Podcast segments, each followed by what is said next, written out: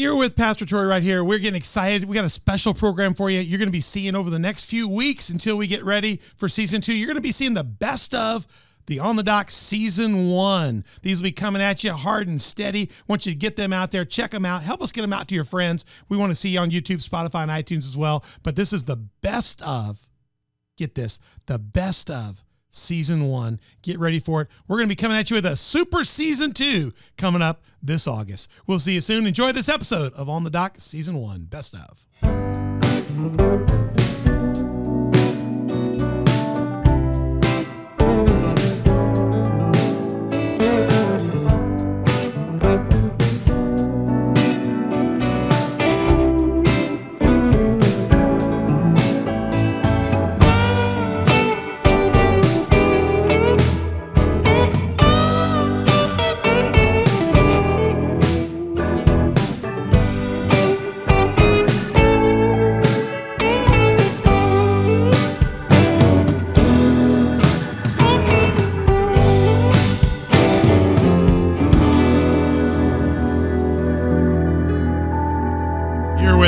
Troy here, and we are on the dock. We've got an amazing show for you, and we're all about getting you here on the dock here. Beautiful conversations today to propel you listen, we want to propel you out of the shallows into the deep. Uh, Ruth is around the table. She's to On the Dock. She's one of our co-guest guest hosts this week. And uh, listen, uh, on the dock, the graphic we got Ruth there with the with the deck there and the dock. There you go. He brought it back up. Thank you. The chairs there. It's all about us getting together in these chairs in the safety of the dock. You're in the dock. You're safe. You know the waves are out in the sea. But what we want to do is we don't want to stay here. We want to equip people. We want to give people tools, resources. We want to give them systems and understanding. We want to give them nomenclature. Help them understand what's going on in the world. And we are sick and tired of Christians trying to live their whole life on the dock. We're not about that. We're about coming in and getting fueled up and then bring that picture one more time for me. We want you then to get ready to go out through that pass into the deep waters and get into the things God's called you to do, knowing the lighthouse.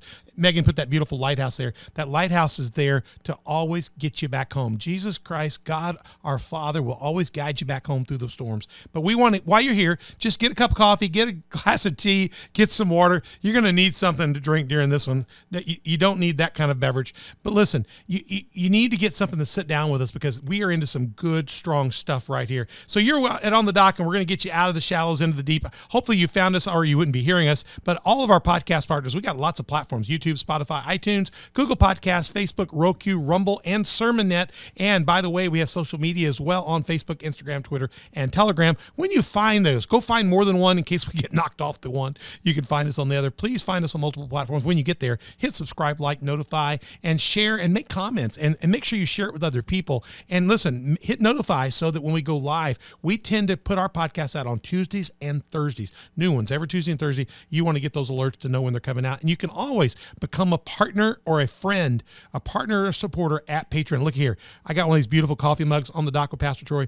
If you go to Patreon, you become one of our partners and friends, you can b- become a part and get one of these. There's a way to do that. Go to Patreon and find On the Dock with Pastor Troy and learn more about being a partner or a sponsor. We'd love to have you there. You can go to Patreon and look look up On the Dock with Pastor Troy. You can also go to our incredible website, onthedock.org. It's got an embedded player as well as links to all of our platforms and including links to our Patreon site as well. Check that out. We'd love to have you. If you got any questions, you go to info at on the dock.org. Send us an email and we'll help get things sorted out for you. So we're so glad to have you here. And we're on the dock here. We've got a great team here. To my right, I got Mother Beth here with me again in studio. Mother Beth, welcome to the studio.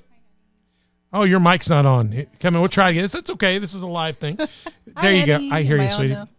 That's Mother Beth on the platform. We've also over to our far right, we have Ruth Jane Subakit. I got it, it, I did it. I get it. I get it. I get it. Ruth is with us. Ruth's hailing out of Harvard College, Boston, Massachusetts. She says she's not a New England Patriots fan, so we let her enter the room. For that we, reason only. Yeah, we're Steelers Nation here. I know we're in Southern Illinois. We don't we don't have a football team anymore, so we go. I've been Steelers lifelong. Go Steelers. And uh, we all know the we all know the New England Patriots are the New England cheetahs. That's their new mascot, the cheetahs. And so we're glad to have you, Ruth, in studio with us. Thanks for having me. Okay, we're in this incredible series. You're going to love it called the Mosaic Initiative Series. We're in part two of that. Go back and listen to part one. Part one's supposed to be an introductory series for us, and we just got knocked down, drag out into it, not against each other, but against a, an incredible foe out there. And that's this whole concept of human trafficking. And more distinctly, we're dealing in this series with sex trafficking. And it's a big subject. And I know what you're thinking. Oh, that doesn't happen around here. Guess what? This program's all about the local face of it. You're going to find out it is so close.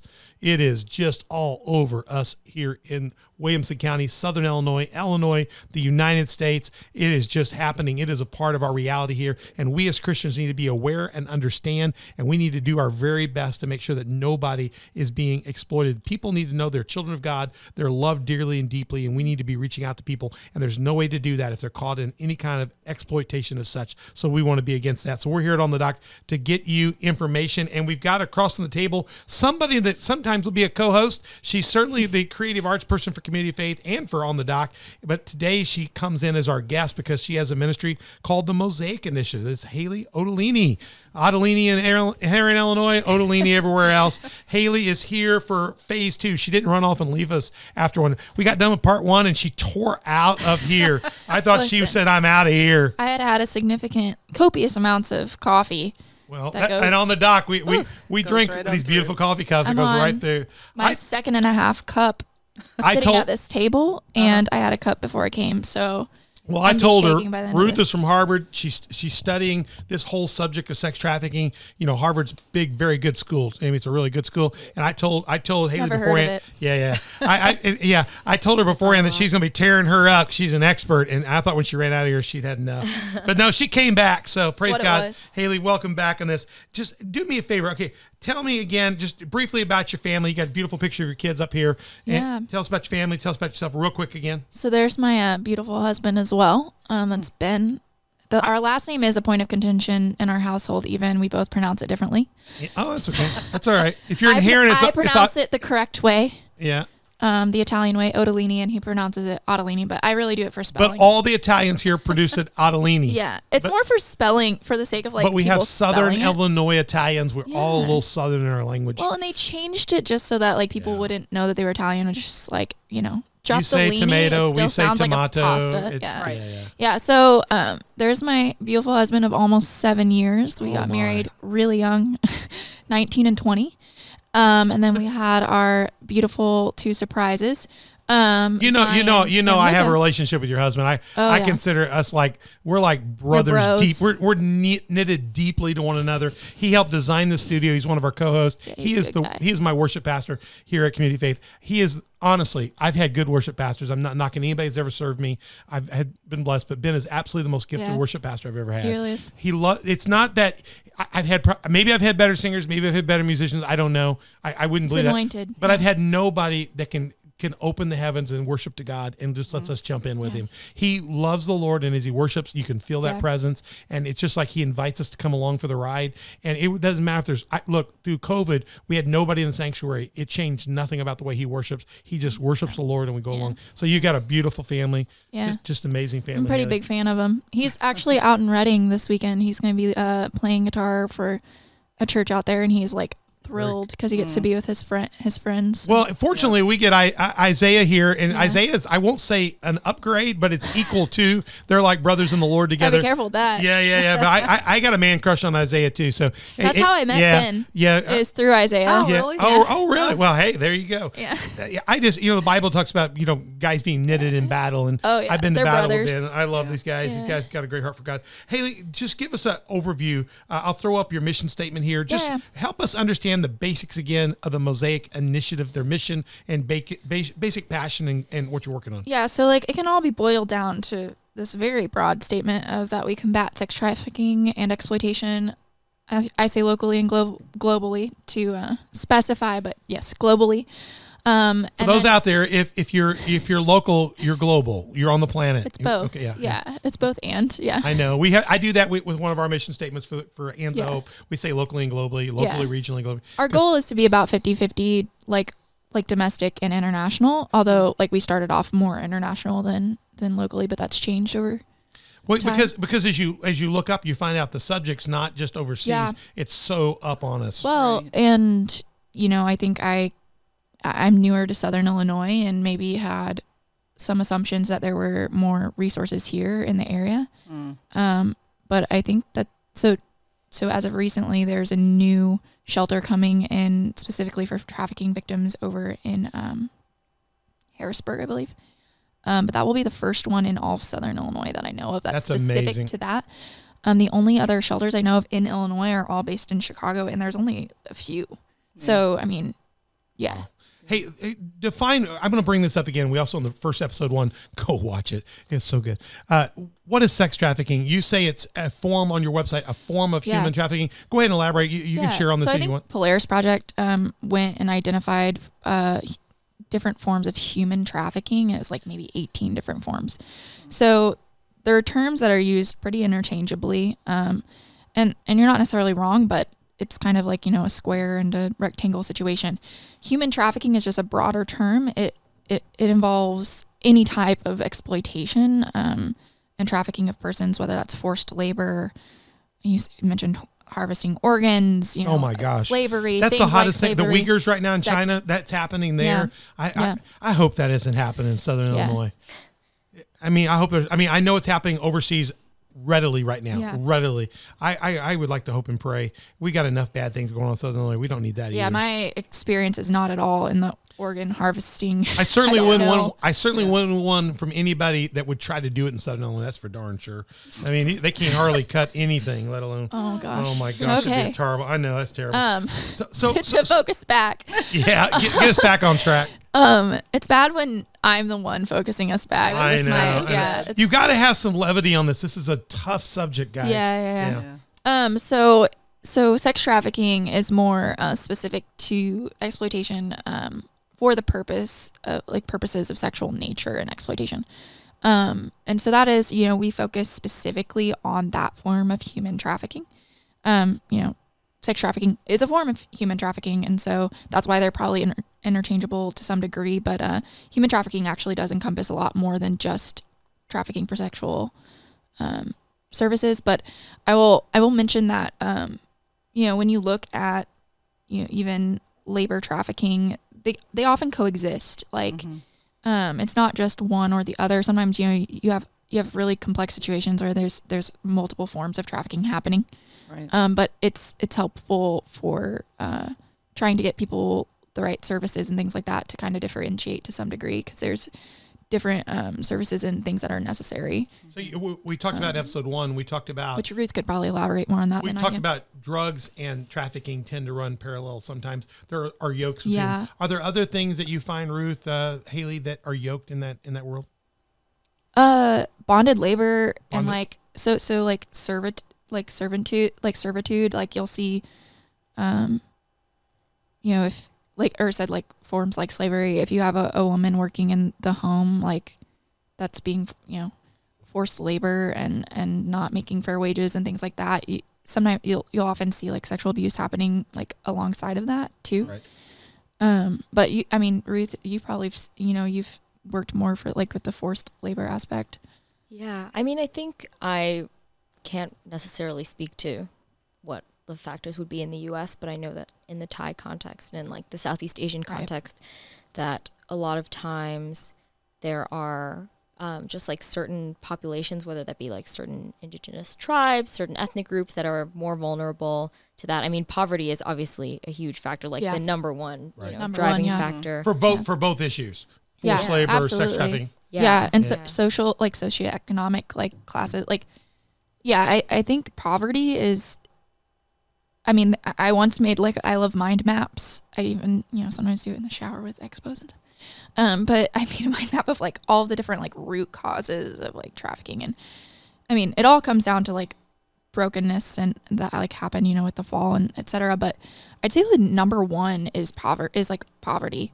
Um, absolutely. Yeah. Absolutely, are looking for that. Let- now- especially when you're looking into like commercial like so so sex traffic trafficking as far as like with a commercial component Mm-hmm. um is for sure like you're gonna see poverty but also i mean like you said there vulnerabilities of uh, like if you look at what makes certain um, populations more at risk for uh, these types of exploitation, a lot of times you're going to see that happening because anytime that you're desperate for something or you're needing to provide something for your family, you know, your basic needs. I mean, it's the hierarchy of needs. You know, your basic needs. The economic social status is yeah. going to really play yeah, into like, heavily as a pe- as I, a whole people or and nation. I'd say especially internationally from what I've seen because it, there's also like difference in culture of like what is expected of it, like how much responsibility of like the financial like uh, of providing for your family it can change like based on like culture of like mm. what, what you would expect a child like a child to help provide for their family right, it, it, right. example you know we're very involved community faith church in thailand so we have our own churches in thailand we do a lot mm-hmm. of work in thailand in, in, America, the immigrant workforce is largely Hispanic, Latin American. They're brought across. They come across to try to find freedom. Sometimes they're brought across, they're trafficked across, and they then they're exploited. So for our country, a lot of the, the labor that's abused and hidden off the record and and then exploited out of Absolutely. fear is is Hispanic labor, based labor, Mexican based labor. In, in, for Thailand, it's Cambodian almost yeah. almost to me so many cambodian workers are used in such a brutal Lao, way Burmese Lao, Burmese well, yeah. have no yeah. value in Thailand the Thai people don't even see them but they're all being abused and, and, they'll pay them a little bit keep them there and as soon as they get down to the last check finish a project they'll call and just say hey they're illegal here and then the, then the then the guy doing the work can get out of having to pay them and they're just abused and their work from I mean we we go there a lot so we see Cambodians start laying bricks or working on a roof. We're talking about yeah. Thai heat, 100 degree Thai right. heat. We're talking about 6 a.m. to dark, 6 yeah. to 6. Yeah. You see that with refugee, any marginalized group like right. increases your risk right. yeah. hugely. And One, because of just like the logistics of being in a completely different place than like where you're yes born and used to being in if you're displaced but also you know there's there's i mean there's complexity with it but language barrier yeah. or cultural barriers. Well, the Cambodians certainly the way speak that differently. Other like population yeah. looks at you and like where your social class, like you know, in India, which I'm, if you're not aware, I'm very in love with India. um, but uh, you know, the caste system and even like colonialism, all of those things have come into huge play. Um, right. Absolutely. Even now, like as it's supposedly illegal and not there anymore, you still see the systemic um, repercussions of those things and, and, and I think it's definitely like the way that uh, people are looked at too even um, but like like even here like it's a homeless like displaced youth like homeless youth mm-hmm. super high at risk things right. like that um, Let, us dig into the local part. So that, that our show this show is on the local face of the work of the mosaic initiative. And on your website you say on a local level we're focused on facilitating training and education for our community. I really appreciate that. We need that in our community. Yeah. Haley, you're going to bring something very valuable in the prevention and detection of sex trafficking and sexual abuse. I'm assuming you're going to be equipping pastors and churches, but also law enforcement, uh, legal authority. Uh, mm-hmm. With it says within the 2021-22 year, you're planning on facilitating uh, some local trainings, culture of care, law enforcement training, foster healing. We're going to get deeper into each one of these, but just give me an overview uh, of why you've picked these things. yeah, yeah. So one thing I would say is like the way I wanted to create this organization was of like an abundant mindset. So um, I've seen a lot of like like you wouldn't necessarily think it, but especially in like nonprofit world when you're trying to get like donors and funds and stuff, it can get kind of weirdly competitive. And that was like I wanted to structure our organization so that any win for our field was a win for us. Right. I wanted to structure our organization so that any any like so that the important things were important you know like mm. any um, victory that we have towards um, improving the life healing hope for restoring dignity for another individual was a win for us and i wanted to create a culture of that mm. and so um, i think one of the main ways i wanted to do that was like also recognizing our limits and our capa- like our capacities so I really wanted to focus on bringing experts in their specific, like in specified areas to come and train in those specified areas rather than trying to do it ourselves because I've seen that happen a lot. And uh, I think that's where we we see like the lack of excellency um, in our field is when we, you know, and it's never like what like ill intended, mm-hmm. but I think there's just so much more that can happen together and and I I've made a lot of effort to like recognize my limits and bring in like you know knowledge that I don't have like I might know a decent amount about it, but if I know that there's someone that knows even more than me, I want to learn, I want to bring them in. Right. And maybe next time we'll do the training or, or three times from now. Mm-hmm. But I, I want to learn as much as I can. I also want, you know, for our area specifically, I think one of the best things that I can do is connect them to expert resources. Mm-hmm. Um, because a lot of times it's just like a matter of like having the time to do it and having like that being our focus. So I think we really focus on like trying to bring in expertise to our area because there's just like a lack of of that happening. And that's specifically we're, yeah. we're based for those of you who don't know on the docks based out of uh, Marion, Illinois.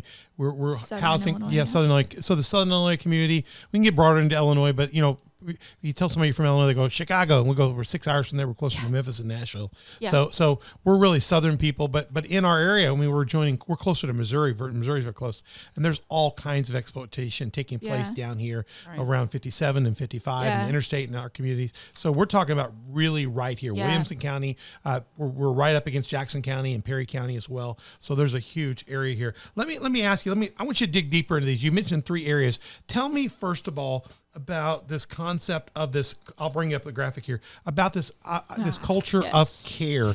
Uh, I know so you've had this going. Uh, yeah, I know you you you you've done this event and you're going to be maybe doing more with this. Tell us about what this organization does, your partnership with them, what you're trying to accomplish here. Yeah. So actually. Uh, recent a recent development is uh, you'll see Robin Blair as the director. It, that has changed. Oh um, man! But uh, I actually started a relationship with this organization many years ago. It was my dream organization to work with. I've like been in love with them since you know probably for the last twelve years. Um, Stephanie Freed was the was the uh, founder of the organization, and one time she knew who I was when I talked to her, like the second time, and I I like ra- like called Ben and was like, listen. If Jeremy Riddle, who's like a really famous worship leader, if you're not aware, yeah. my husband's like obsessed with him, if he were to know who you were, this is the level of excited that I am. and I was just like geeking out. So I'm really excited to work with this organization because I do think that they're really setting a standard of excellence yeah. and they've they're they're a pioneer organization. They've been around for a long time. Yeah. They've learned a lot of experience and they really employ like people who like they're really trying to empower those in their community and mm-hmm. it's really cool to watch. Um they so this this organization is called Rapha International um, and they actually started creating this idea of culture of care, and we've been talking about it for like three years. Mm-hmm. And then COVID hit. so, like, this is an ongoing partnership that we've been like wanting to build, and like through some really very God ordained moments, um, I was able to connect with them. We knew some like random mutual friend who lives in Malawi, you know, one of those crazy events. Um, and so it's just really cool. I actually found a notebook of mine from like 10 years ago where I took notes on one of their lectures. Um, I so this so this particular thing I'm really excited about because what it is, it's all about empowering church communities to create safe spaces. Um, because oftentimes, and as much as we don't want to admit it, the church is like an easy ground with the amount of grace that we give and, and, and this like almost like feeling of protection within the church and the bubble of it. You see sexual abuse within the church a lot. Yeah, absolutely. Um, uh, you see, the Boy Scouts just paid almost a billion dollars in damages, yeah, destroyed sure. the organization. Most Scout units started out churches, yeah. starting with trusted people. You th- yeah. think you see massive suits in the Cat, the Roman Catholic Church. You see it in secular churches.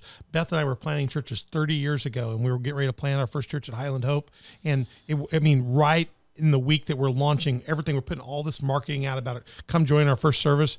There's a United Methodist pastor 20 yeah. minutes away in Nashville being arraigned and arrested for multiple cases of sexual abuse yeah. of, of minors great. Come come to our new Methodist church over here. At the same time, I paid for all this advertising. And the front line is this guy getting arrested. We found out he'd been in three other churches. People kind of knew kind of what was happening. They just kept turfing him around, you know. Right. And this is not a Roman Catholic. This was a Methodist uh, preacher. And the system kind of knew he had a problem, but rather than just nip it and take that him happens out, a lot. I actually. know they just think like, well, let's move him over here, and all of a sudden They'll he'll be normal. Them uh, what we see a lot is they'll move them internationally and don't to, tell like, any and, and don't tell yeah, anybody. outrageous. Well, that's like you know, and not to get overly controversial, but back like a year or two ago with the John MacArthur thing, making fun of Beth Moore and things, it was particularly upsetting because like the air that the whole like convention had like as men about women Right. you're like can you not like it, whether you interpret the scriptures that way or, or not it, it doesn't matter it's the way that they were talking about it Yes. was like do you not see that this is probably one of the reasons you have over 700 allegations of sexual abuse within Right. your convention Just your attitude and, and your it's the attitude Yeah. that like yeah. Hierarchical like the abuse of power like whether it was against just women or children Yeah. boys etc but it's like if you create that kind of like attitude i, I think it, it I- just it is a I think toxic culture. hierarchical It is. leadership is different than spiritual leadership. You can be a spiritual leader and Yeah. have a right ethos and a Yeah. right spirit, and you can you can lead from the front in a proper way, Yeah. and you lead from the front by demonstrating yourself, and then you can be a hierarchical leader. Listen to me, I'm the leader. Follow me. That never works out well, does it yeah it? and it's yeah and i think it's really important to have like equipped congregations as well as leadership um I- because like you look at ravi zacharias and stuff he had all these like accountability things set up but they weren't really you know you can always give that illusion of that but it takes people who are trauma informed to be able to actually see these things and be able to like have feel empowered to step out and so that's really what this There's tremendous about. violation inside the walls of the church on it this. really is, and it, it- it's not just inside. I mean, this this training really is created to help in two parts. One, obviously, to prevent tr- like sexual abuse within the church, which is so important. And I think that people it makes people uncomfortable, so they don't want to do it. right. Right. Like it, they don't know how to do it. It's people that they know, especially I think especially like yes, in big churches because it's harder to like see everything. You know, you got these massive churches. But small churches, it's people that you know, and it's really hard for us to like think, oh, this person that I know. And so, like, I mean, it's gotten No, it's easier no, as it, no, I've- no, it's hard. Let, let me bring it to reality. I'm not going to name location and stuff just because I just don't want to do that right now. But, but I, I pastored a church early in my career, and when we left, long gone, long gone, yeah, no, know the leadership well. It came out that the worship leader had been abusing kids in the church for a while, yeah, and yeah, I, I had stood next to this person while they led worship as a young pastor. yeah. pastor. It's really hard. No idea. No No idea. idea. Yeah. Because nobody was speaking. Nobody was ta- the issue of shame. The kids weren't talking about it. Uh, Yeah. they, they felt a little bit threatened on it. Not a threatening, imposing person, Yeah, but leadership who, tends but to, like, who try the to protect, was. yeah, the wrong people. The, Yeah. the person Right. was a, Yeah. a, a kind of like almost an untouchable in our community, and so nobody wanted to say anything. And when I found out who it was, I mean, Beth and I like, you're kidding me. Yeah, I, I- and I could see it. I never saw it, or I would have clipped it. I promise you. But but at the same time, it, it's a lot closer than we all think. Oh, absolutely. So procedures. When you talk about the culture care, I read in their notes about what they do. They they do tra- trauma informed church work where they provide safety and support to Yeah. survivors. So they help unwind things that have happened. But Yeah. bigger than that, I see where they work to recognize, respond to where it's happening. responding. active. Yeah, correctly responding is a is a big part of it. So yeah. there's post care, there's Yeah. active care, and then they do consultation and policy review so that pastors like myself or ministry organizations can also have good procedure in front to make sure things things aren't able to happen. So they're doing preventative, they're doing uh, middle of the prevent and post like, yeah, like it works in like a three part series. Yeah, it's background even really even helpful. even advanced stuff like yeah, background training. Yeah. So so this this it's actually like, it's a one day training that we had, and it was um, set up in three parts. And the first part's kind of open to the general public and the congregation, which is really important. Um, to have like a trauma informed because one, it's like you're not just trying to protect be, like against abuse within the church, but you're also like one. If you're in ministry, I can guarantee you 100% that you are doing ministry with a survivor. Yeah. you are. Absolutely. And there's and whether it's a survivor of sexual trauma or other forms of trauma, Right. it's very important as ministry workers to be trauma informed. Mm-hmm. And even if you've experienced trauma yourself, like some of unwind, like uh, like you know, going th- through the healing process is understanding like the the effects of trauma on the brain, the effects of Mm-hmm. on behavior, and especially like when working with children and stuff, there are specific signs that you can see for complex sexual, like like behaviors, like sexual abuse behaviors. And so ministry workers are at a really unique position to be able to recognize some of those things. Right. And we always say like detection is prevention. So if you start noticing, you know, a kid, for example, suddenly mom has a new boyfriend, kid starts like uh, above the age what's normal. Maybe they're starting to have accidents right. at church suddenly, or you know, th- Distant, like they're quiet, acting out. acting Uh, out, yeah. Teenagers, you know, there's a long list. Sometimes it's hard to differentiate, you know, between the regular just like teenage angst and and Right. PTSD, but it's it's just important to understand how to respond to people because it's really easy to see some of these behaviors and be like, why are you doing this? But like, Yes. and it's not like freely like. I guess I've learned over time that not everyone totally knows how to respond in situations like that, but I think it's really important for ministry workers to know. I look, think, here- I think go one of the um, struggles with with uh, ministry people or with you know Christians too is that we don't want to come off judgmental. I know that we we had that happen.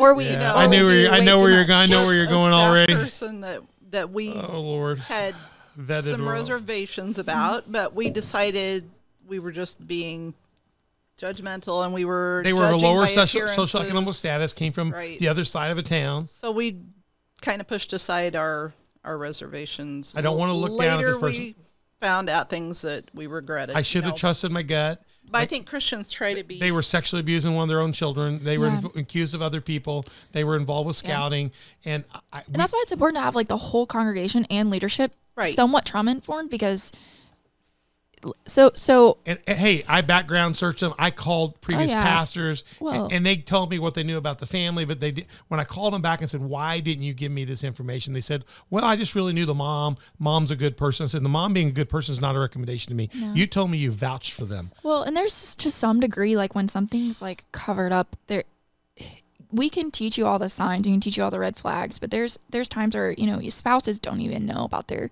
well, Right. spouse course. abuse Agreed. Things like right. that so it's not to say that like like even to the trained eye sometimes it's hard to like spot I'm trained in course. socio. I have 30 hours of sociology and psychology training, So- and I was totally fooled. yeah But because I listened to people that I thought gave good counsel, but I also tried to check off my my, my Right. things that say, well, he's not from maybe he dresses a little cheaper than I do or whatever. So I don't want to be judgmental. So let's give this a shot. Nothing Yeah. happened on our watch, No.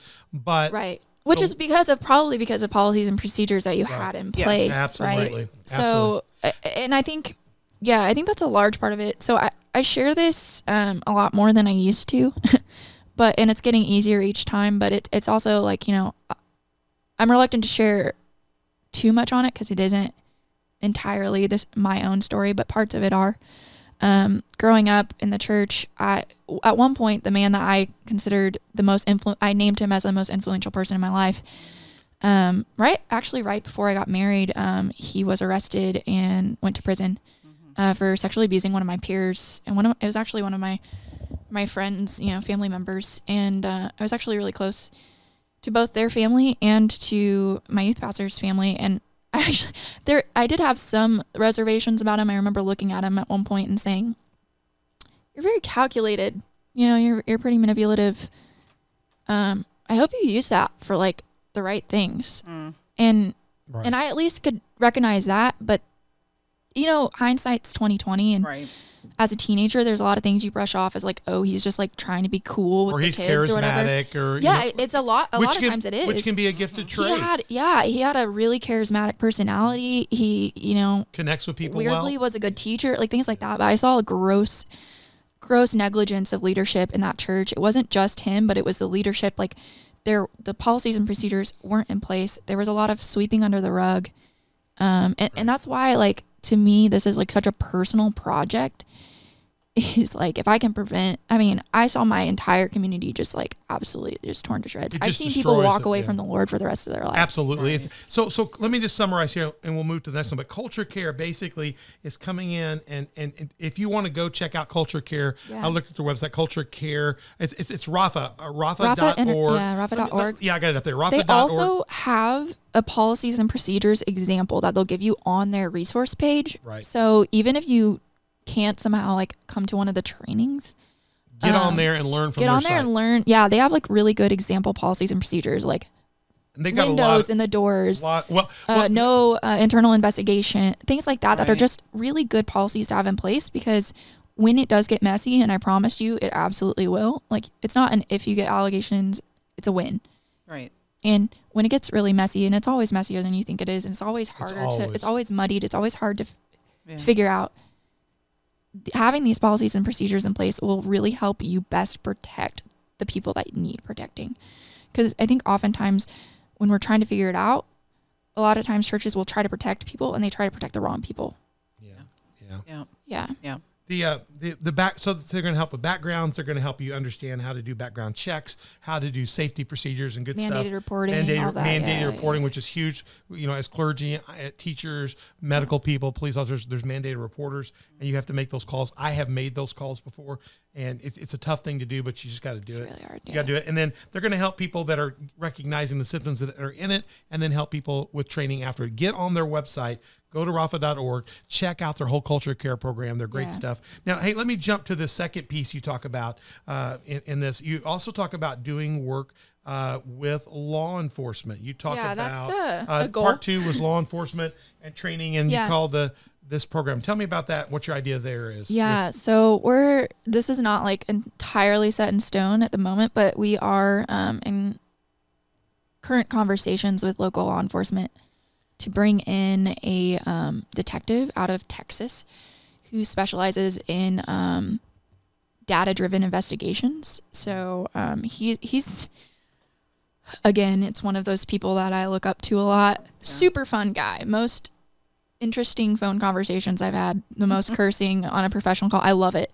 he he's definitely like a you know, like cowboy hat wearing Texan, Yeah. and he I think it's going to trans. So it's it's really hard in our field to find um, people that can translate well from like there kind of seems to be a divide, and maybe this is just from my experience. I don't mean to apply this everywhere, but between law enforcement and the therapy world. So there's like, especially in the Midwest, I think like there's definitely kind of this like How, how, to, unspoken. how to better train the local law enforcement to identify Yeah, what's going yeah, on. So well, because they see a lot, and I think that we have so much like both groups have so much to learn from each other, and I I felt kind of somewhere in the middle of like experiences and. I feel like a lot brain, seen here locally, but it's invisible because the eye's not been trained. Yeah, actually exactly. I think it. they see it a lot and they just don't even know and maybe to do. don't have like know what yeah. So he's really good at um being able to like almost translate if that makes sense like from and he has he I like him a lot cuz he's he's not just like and and this is no um this is not to be offensive towards FBI or anything, but he he, he has he, he's been like a street cop. Like he's seen it. He's been on the street. He he's not like he knows what the face of it looks knows, like. Yeah. yeah. like he knows what the average police officer goes through each day, and he's able to take like trauma informed training and like working with survivors and working with NGOs and translating that in a way that's going to be received, which is really important because you want whatever training's being done to be received and like applied. Because Right. it's really useless if it's not applied, Sure, right? So he's really cool. He's worked with like I mean his background's extensive. He's consulted for multiple like federal agency like multiple government agencies. He's Uh-huh. um, consulted for Polaris Project. He's I think you know um, they've helped recover over 2,000 survivors or something like that. I mean you will have to look at his his page. Um, That's it's cool. Detective Joseph Scaramucci. But So, he- so once again, you're just trying to help Yeah, yeah, help yeah. equip and and, and Yeah, there's just like a lot of room. Like I love our local law enforcement. I have a good relationship with them. Um, but there's like always room for improvement in any field, you know. And I think right now they're really overworked in specific areas, but there's a lot that we can do as a community. And I've had a lot of support from the mayor, and can only say high like high praises of both our chief I and have our I mayor. have very good relationship with Mayor Absher Yeah. and also Mayor Frattini and I really like our our chief chief of police. And I, when we get into the round round table, I'm going to make an offer to you on something on this that I think you're going to like. But, Yeah. but I think this I think this is the right way. Tell us a little bit real quick. We're, we're running low on time here in the local segment, but but tell us about this idea of working fostering healing fostering healing that's a little different that's a little off the track Yeah, it's a little that's- tangential but I- i know like you know this church has a special relationship with foster parents Yeah. and the networking uh, the restore Yeah. network and stuff tell me how that got into your bailiwick and and what what is that all about in the local context yeah so we're still like again a lot of these things are goals and like things that we're working towards we actually just got our 501c3 this last september so Right. And i'm primary the primarily the main person on the team right now we have a board and things like that and we're, we're growing our team steadily but you know it it's it takes a minute It does. Um, takes time. yeah yeah yeah so this is like our goal is to start kind of doing this in the spring. We might be partnering um, with Centerstone. It's a local cool. uh, yeah. group. Um, but it's like the group. number, yeah. So it's it's the number one request I get is foster families asking, okay, so we know what sexual, like complex The sexual kids, trauma co- the behaviors kids that are. are coming into the foster parents are Yeah, yeah, yeah. extremely.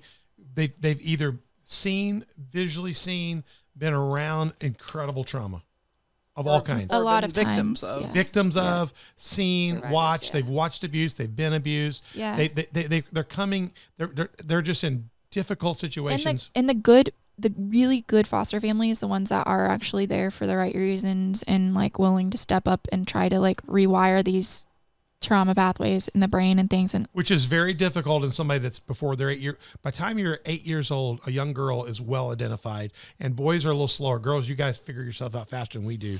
brain development is like five years faster or something Yeah, yeah, yeah. It's women. like it's Yeah. like I boy, remind- I boys are like ten. a lot. Yeah, we got a little time. Guys were a little slower, so about ten. You know, but girls by five, six, seven, eight uh, are wired, and then guys are like seven, eight, nine, ten Yeah. wired. I so think they say it takes like the same amount of time, like to rewire, like whatever trauma. I mean, obviously it depends, but like with trauma, you know, if someone was in a, a traumatic household, like, it, to unpack that, yeah, to unpack that for two years, it's going to take at least two years. I agree. I like, agree. Constant. To rebuild like- paths and to reset things. Yeah, yeah, yeah. So Right. basically, your your foster program is going to begin to identify and kind of work along yeah. some of those. So I think like the thing is for them is it's not what are these behaviors, which is you know a whole training in itself. Mm-hmm. a lot of them know these are complex like behaviors coming out, but they have no idea how to address them in their house. Right. So like for example, and this is kind of I'm sure is hard to talk about and and I, I don't ever mean to come across as callous. It's just part of my job, so I'm pretty like compartmentalized when it comes to being able to talk about it. Um, but I I promise you there are times where I like sit in my house and I cry or I vomit. I have it like once every like six months or something. I just let myself bleh it all. Yeah. But um yeah, so like sexual aggression amongst kids. So that's like a, a very common one that we see, but it's like how do you how do you like address like one of your foster children or or or your other child who's experienced trauma Right. um being sexually aggressive to one of your other children or at church and or- where did that come from? yeah, and where did that do- develop And how do we address this? Or even like, you What's know, rooted in? sexual like so there's like a sexual awakening too more in like so like hypersexuality in younger kids and we don't ever want to talk about that, but like so like what would be normal for a toddler that's like more in the exploratory like phase like for my kids like you know it's like we're learning about our bodies right now and Right. that's like all the rage is asking people what body parts they have Well, eh, but that's and, been and that's happening. normal. and that's very normal. But Yeah. then when you have a a survivor of sexual trauma, it it's more sexually driven, and so it's Mhm. like the same the way that you would like be like okay maybe not here but like if you're gonna figure it out figure it out like somewhere else like not in front of people. It's different. And it's like people parents don't have the adequate tools of knowing how and i don't know if anyone completely does but like how do we best equip these families to because they're they're in i think one of the They're at risk. They're the highest at risk group that you can get Yes, probably in but- our region. But even so, it's like these kids who've experienced this level of trauma, like because sexual aggression is in itself a symptom of what happened to them.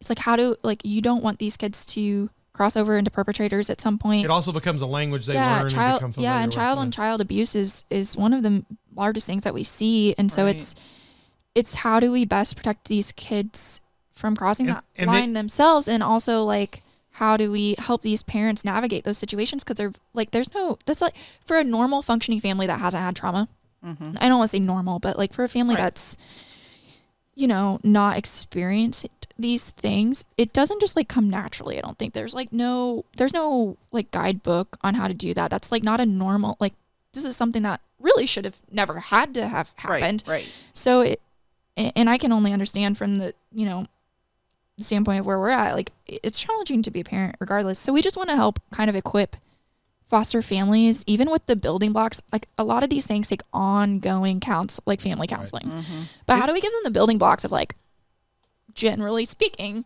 here's some ways to help you address these things and Right. like without shaming children, but also like empowering them, but also teaching them what it like if those boundaries have been crossed and they've been taught those as normal, like how do we teach what is actually like a healthy boundary between Right. others. Like we have a lot of talk in our house about consent at like three years old. My daughter knows. Like Well, what's Yeah. it, what's interesting, the whole heart of what you're doing in the Mosaic Initiative is is really helping empower people, giving Yeah. people tools to work through it, and even the foster thing is is out of that same passion of giving people family that are trying to help and do the right thing, keeping them in the game, giving them tools Yeah. to kind of continue to make victors instead of victims.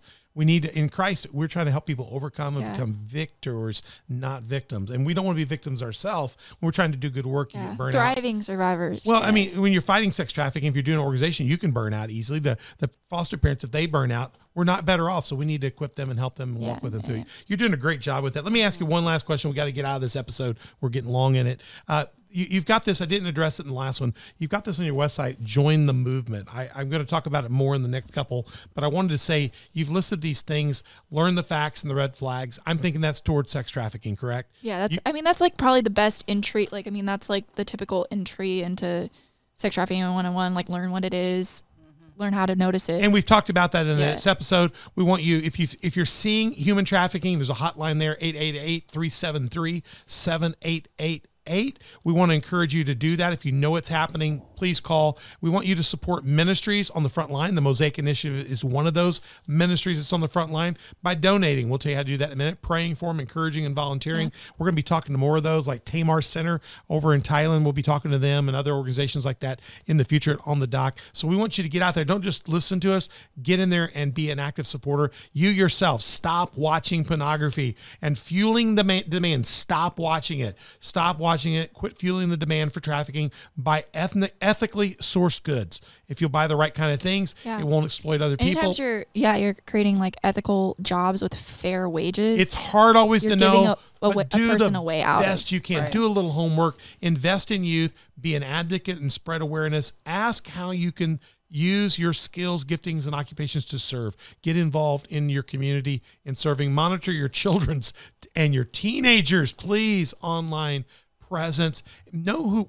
Know where your parents are. I, we don't let our kids go stay at people's houses. Never did. And until we know the don't know parents and know the We do now, household, we, we did. Well, they're old now. didn't when they were we kids. did not until we knew those parents and knew what they were about.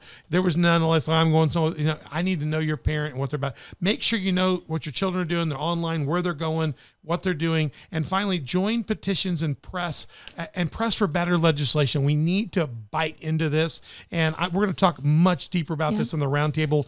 But we're gonna we're gonna come back. Uh, Haley, you are opening our eyes Yeah. to the stuff around us. There's a lot going on. We're going to get much deeper as we move forward. This you can you can support the Mosaic Initiative. Haley Ottolini. Ottolini locally, executive director, the founder of the Mosaic Initiative. You can email her at connect at the mosaicinitiative.org. Her website's the mosaicinitiative.org, and you can go there and click on the donate link to donate to her organization. That's one of the ways you can join the movement, and you can check out also their Facebook page at the Mosaic Initiative. We'll be back in part three, and we're going to take a look at the work Mosaic is doing internationally in the international network that they have. It's incredible. And so, ladies, good stuff, good work. It's not as deep as the first one. We got a little bit of a breather here with you Yeah. working on some prevention and helping us not get into trouble. Yeah. But I got a feeling we're going overseas. It could get rough in the next episode. You don't want to miss it. We'll be back on part three to dig into that. You can always find out more about us at onthedoc.org. Check us out. All our viewers, all our links to our platforms are there, as well as all of our partnerships as well. And you can email us anytime at info at onthedoc.org. And we would love to have you find those platforms of ours YouTube, Spotify, Facebook, uh, iTunes, Google Podcasts, Roku, Rumble, and Sermonet. We'd love to hear your comments on social media Facebook, Instagram, Twitter, and Telegram. Remember, keep them nice and friendly. You can be serious, but we don't want anything ugly. We don't do that business on, on the dock. We're about building the kingdom of God encouraging people. And we want you to get out there. Get off the dock now. Get out there and do something. And hey, when you find our platforms, hit subscribe, like, notify, share, and let other people know what's happening with the Mosaic Initiative. You could do that by sharing this broadcast. And we'd love to have you become our partner or friend through our partnership with Patreon. You can make a gift through On the Dock with Pastor Troy and you can become a sponsor or a partner with that program as well. And finally, last but not least, if you don't have a church home, check this out. We would love to have you at Community Faith Church. If you're in the Southern Illinois area, 10 o'clock on Sundays, Wednesday at 6.30 is the host church for this podcast. And if you are not in our region, hey, we have people from Thailand watch us every week, Michigan, Minnesota, all over. You can join us at our virtual campus at coftv.com. Embedded players there. You can also watch us on our Facebook and YouTube channel under Community Faith Church. We'd love to have you here. And we have enjoyed having you for this incredible series. Yeah, We'll thanks be- for having me. Yeah, you've done a great job, Haley Ruth. Thank you, Beth. We're going to dig in in the next series. Come back and join us real soon. Get that coffee ready. Be back with us in part two on the dock with Pastor Troy. Have a great one.